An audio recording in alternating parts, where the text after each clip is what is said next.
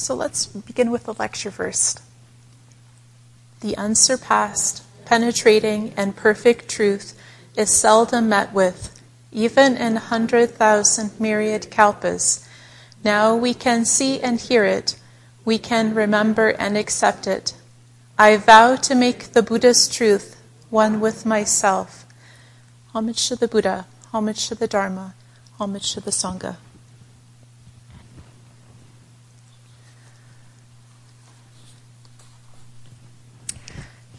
So lovely to see you all today on this lovely warm morning. Um, so today I'm, I'm, going to talk about a little bit about Achalanatha Bodhisattva and also I think primarily on not feeding the hindrances. So we've just had this festival for Achalanatha Bodhisattva, and I know that a number of us are, I would say, particularly fond of him. Chalanatha is also known um, as the immovable one, um, and he does have many names in the Buddhist world. He's revered particularly in Japanese and in Vajrayana Buddhism, and also goes by the names Fudo Myo, Mahavairocana Maharya Achala Vidyaraja. and in Japanese, he's known by several other names, and uh, these names translate as I love these Great Wrathful King, the Immovable Noble One a movable servant of infinite strength and divine powers, great, awesome, immovable one of great power, and great, immovable king, smasher of obstacles. I like that. so, today I'd like to look at how, in particular, Achalanatha's example can help us to sit still amidst the arising of greed, anger, um, and ignorance or delusion and in the difficult uh, mental states and conditions that we find ourselves in. I'd also like to talk about this concept of feeding the hindrances that the Buddha spoke about. And in particular, you know, how we can apply this teaching when faced with irritation and ill will. I think many of us know about that. Restlessness and anxiety and uncertainty.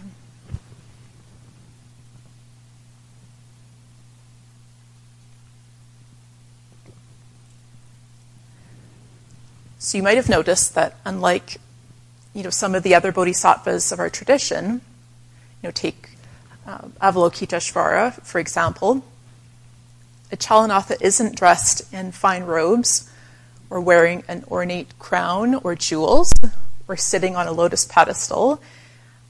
You know, I think he looks a little bit more rough hewn. In pictures, his body is red, yellow, black, or blue, traditionally. Sometimes you might see his hair arranged in seven knots. So these seven knots denote the seven kinds of delusions, but there's one knot hanging down which represents his loving kindness for all sentient beings. Of course, he sits upon a large rock, which you know, represents his immovability, and there are flames around him, which signify the burning up of delusions and the sitting still in all conditions. In his right hand, he holds the sword of wisdom to cut through all delusion, and in his left hand, he holds the rope of the precepts. I learned something this week when I was doing a bit of reading about Achalanatha that his sharp, protruding teeth also have significance.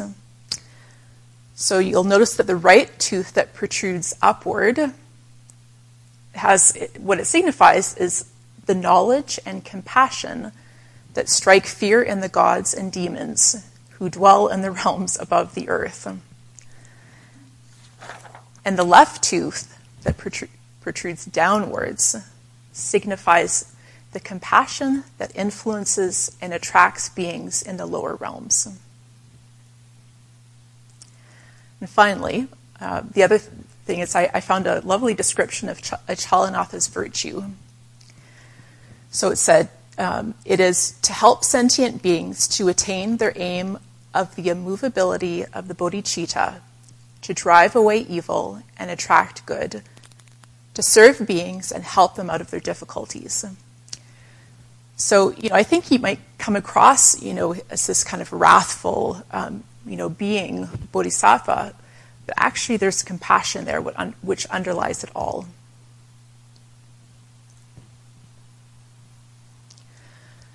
So when I when I look at Achalanatha, I do find it inspiring, you know, seeing um, his ability and his willingness to sit still within any and all conditions.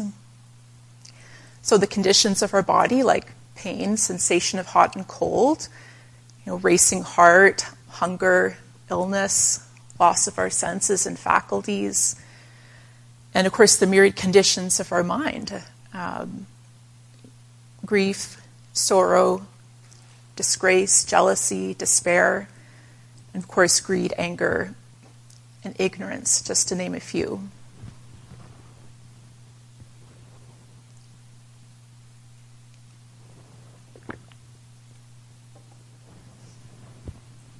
I've talked about this a little bit before.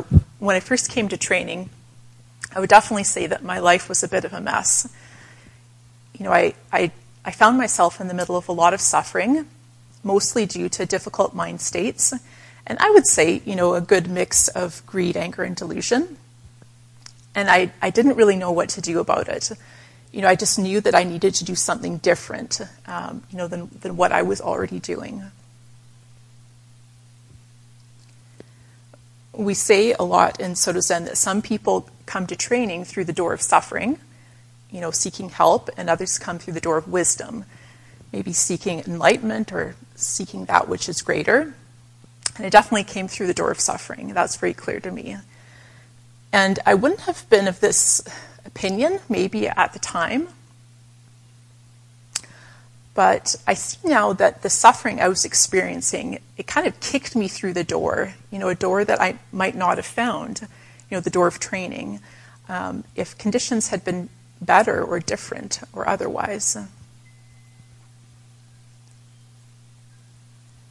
The thing that all, that all people have in common with Achalanatha is this place within from which we cannot be moved.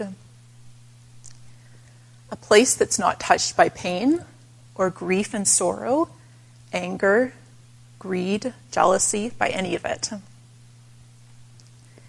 And it, it might not seem like this in the beginning, but it is so. And maybe some of us don't quite know this for ourselves, but I know that when we continue to train, we can know this for ourselves through and through. So here's the part where I tell you a little story. Some of you might have heard this before, but I think it's worth repeating.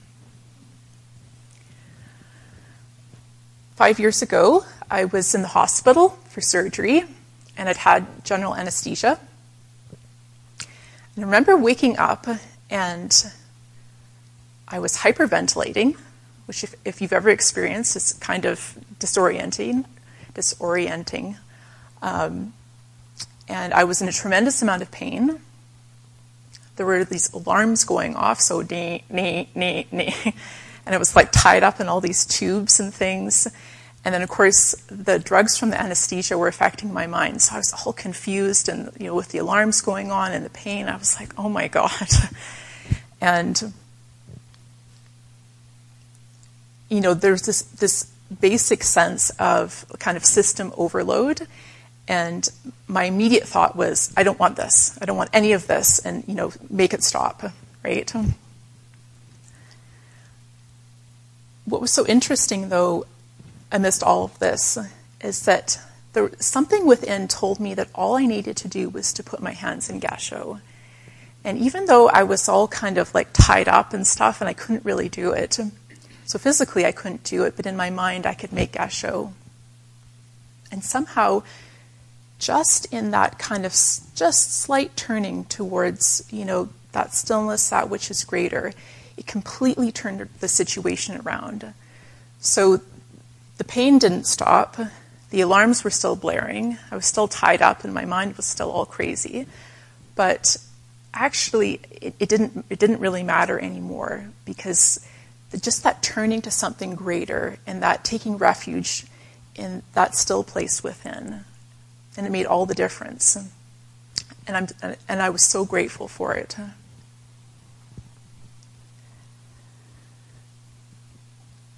And maybe we don't always know this immovable place, you know, when things are going well in our life.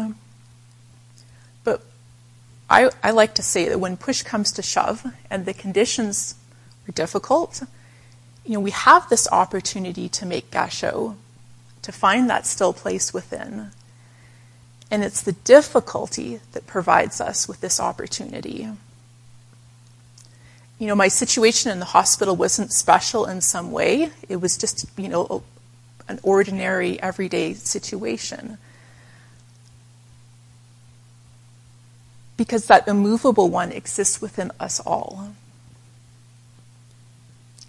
And of course, we still have to train with the greed, anger, and delusion of everyday life that occurs, you know, in our interactions, whether we're here at the monastery while we're on retreat, or we're at home, or the office, or visiting in-laws um, for Thanksgiving, or whatever it is, or we're in line at the grocery store, or in traffic. You know, we can't get away from it.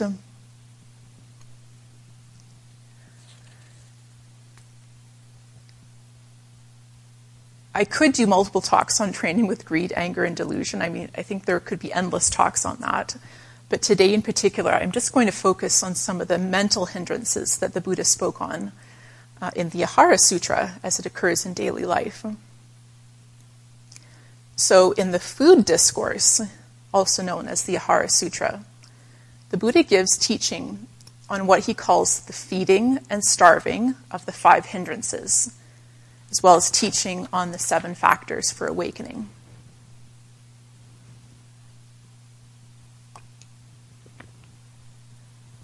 I know we talk a lot about the five hindrances, but just to recap, these are the five major obstacles that the Buddha spoke about, you know, obstacles to spiritual progress.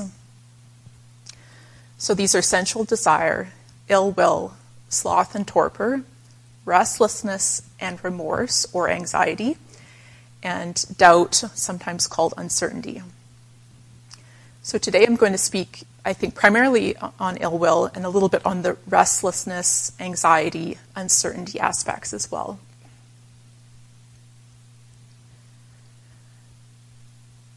Some of you will know that I was the cook uh, here for four and a half years before Reverend Allard took over. And uh, I would say that the opportunities for irritation and the arising of ill will were endless. so, you know, when I was reflecting on my time in the kitchen, it wasn't that I was just there full of ill will and irritation all the time. But of course, things come up, right? Um, you know, I can think of, you know, countless times when the, the door to the kitchen would be left wide open and it would be like a really cold day and there was nobody around. And I'd be like, or maybe, you know, this used to drive me nuts. We'd have two types of salad dressing. We'd have a vinaigrette and we'd have a creamy one. Somebody would take a ladle of the creamy dressing and then they'd put it back into the vinaigrette bin. And it used to just drive me nuts. I mean, that was irritating for me. I just like, ugh. so, and then of course, just like probably you find at home, you know, there was the jug of milk that gets put back in the fridge with one teaspoon of milk left in it. So it's no different, really, um, you know, than what you might find at home. And it always seemed to be like that. So, you know, I wasn't full of ill will all the time. Actually, it was a really helpful period of time for me to be in the kitchen, really a rich ground for training. And I really do like to cook um, and serve the community in that way. But, you know, what I found was that when something like that happened, you know, like with the salad dressing, if I allowed my mind to go to that place of irritation, it always seemed to snowball from there. So, in the grand scheme of things, of course, the salad dressing mix up or the teaspoon of milk, you know, in the jug, they're not a problem, but sometimes I allowed them to become a problem. And I see now how, you know, irritation is really a slippery slope when we allow ourselves to become irritated by things, you know, we latch onto that irritation. And it always seems to build on that. So suddenly, this you know this small thing that's gotten under our skin, um, it can become a gateway to ill will, to thinking poorly of others, to resentment, and sometimes even anger.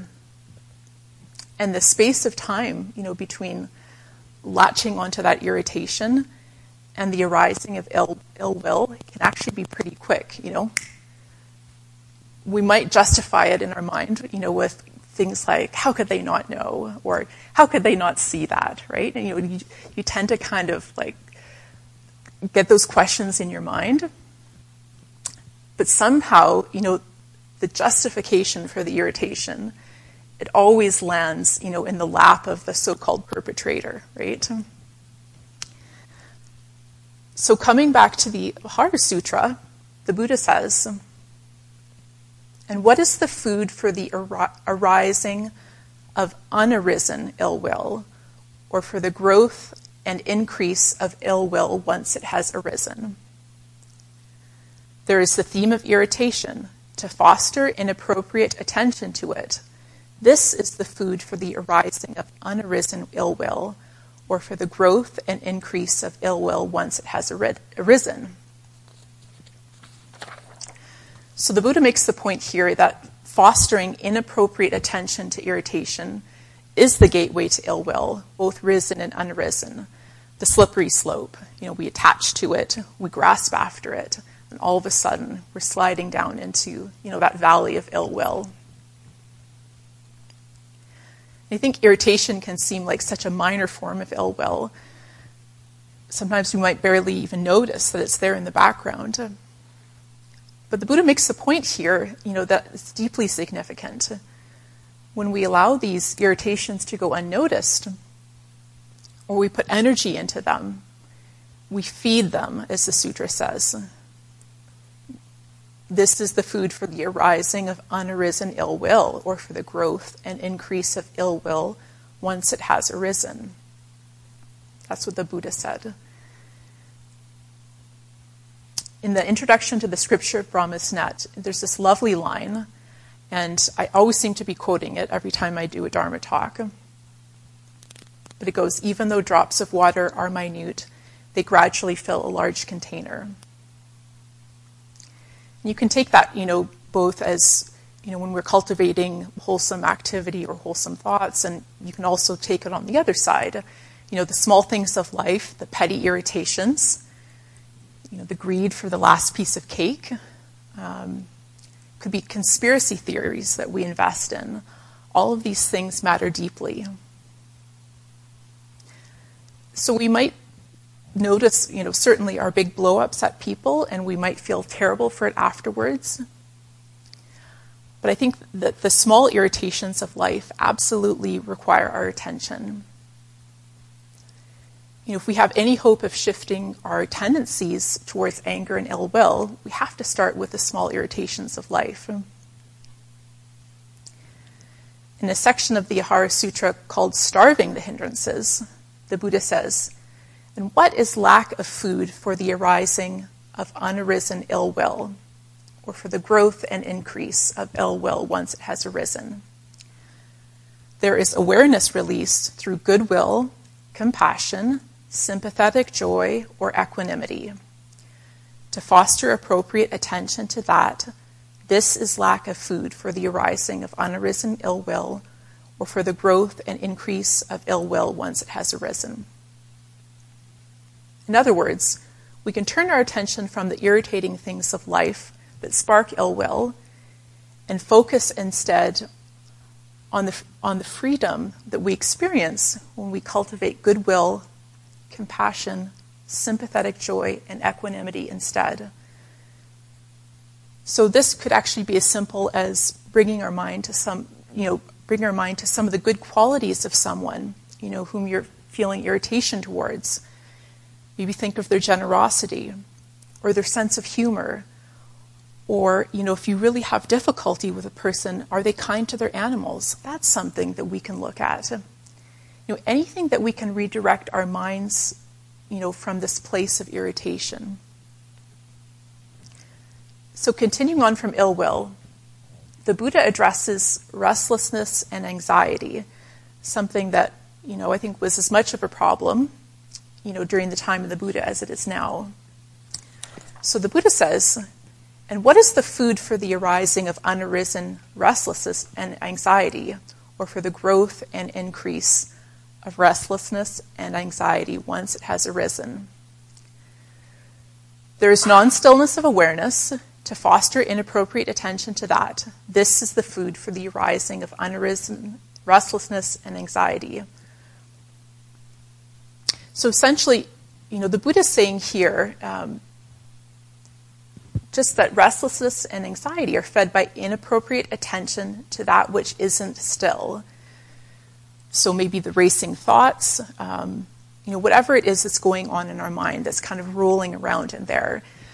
And starved by appropriate attention to any kernel of stillness that is present. So it's up to us, you know, whether we latch onto the racing thoughts and anxiety or we can redirect our efforts to being still. So I think practically speaking, drawing out this stillness could mean just sitting in formal meditation for a few minutes if we can. It could be meditating, you know, during a red light. If you're really angry in traffic, just you know putting your hands you know in the meditation mudra if it's just for a minute. It could also mean reciting a mantra you know if you find that helpful. Um, using a mala you know i've got two on today. So any skillful and perceptual means we have of bringing you know ourselves back to that innate stillness that's inside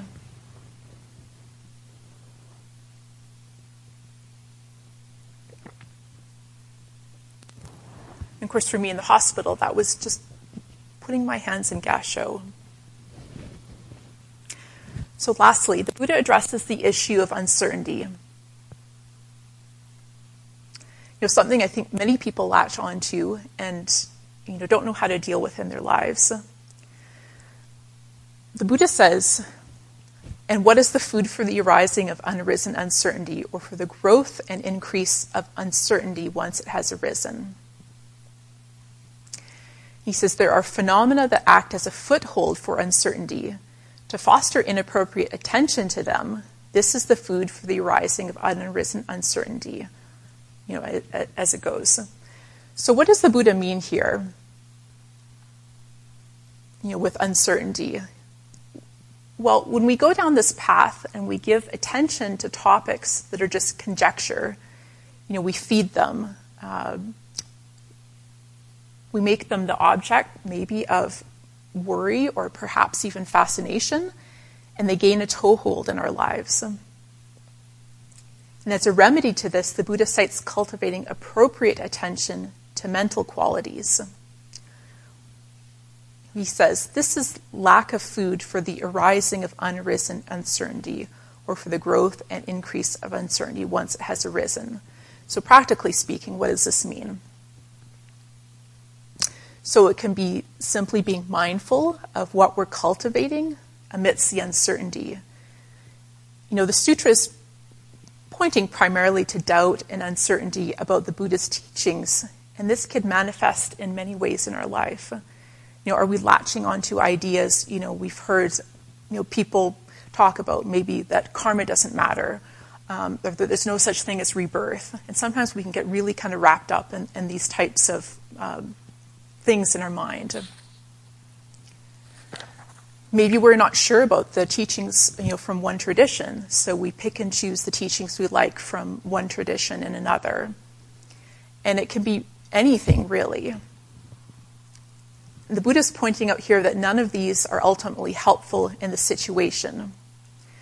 Starving uncertainty comes down to being aware of what's going on in the mind seeing the, you know, the arising of these things and ultimately coming back to that still place within.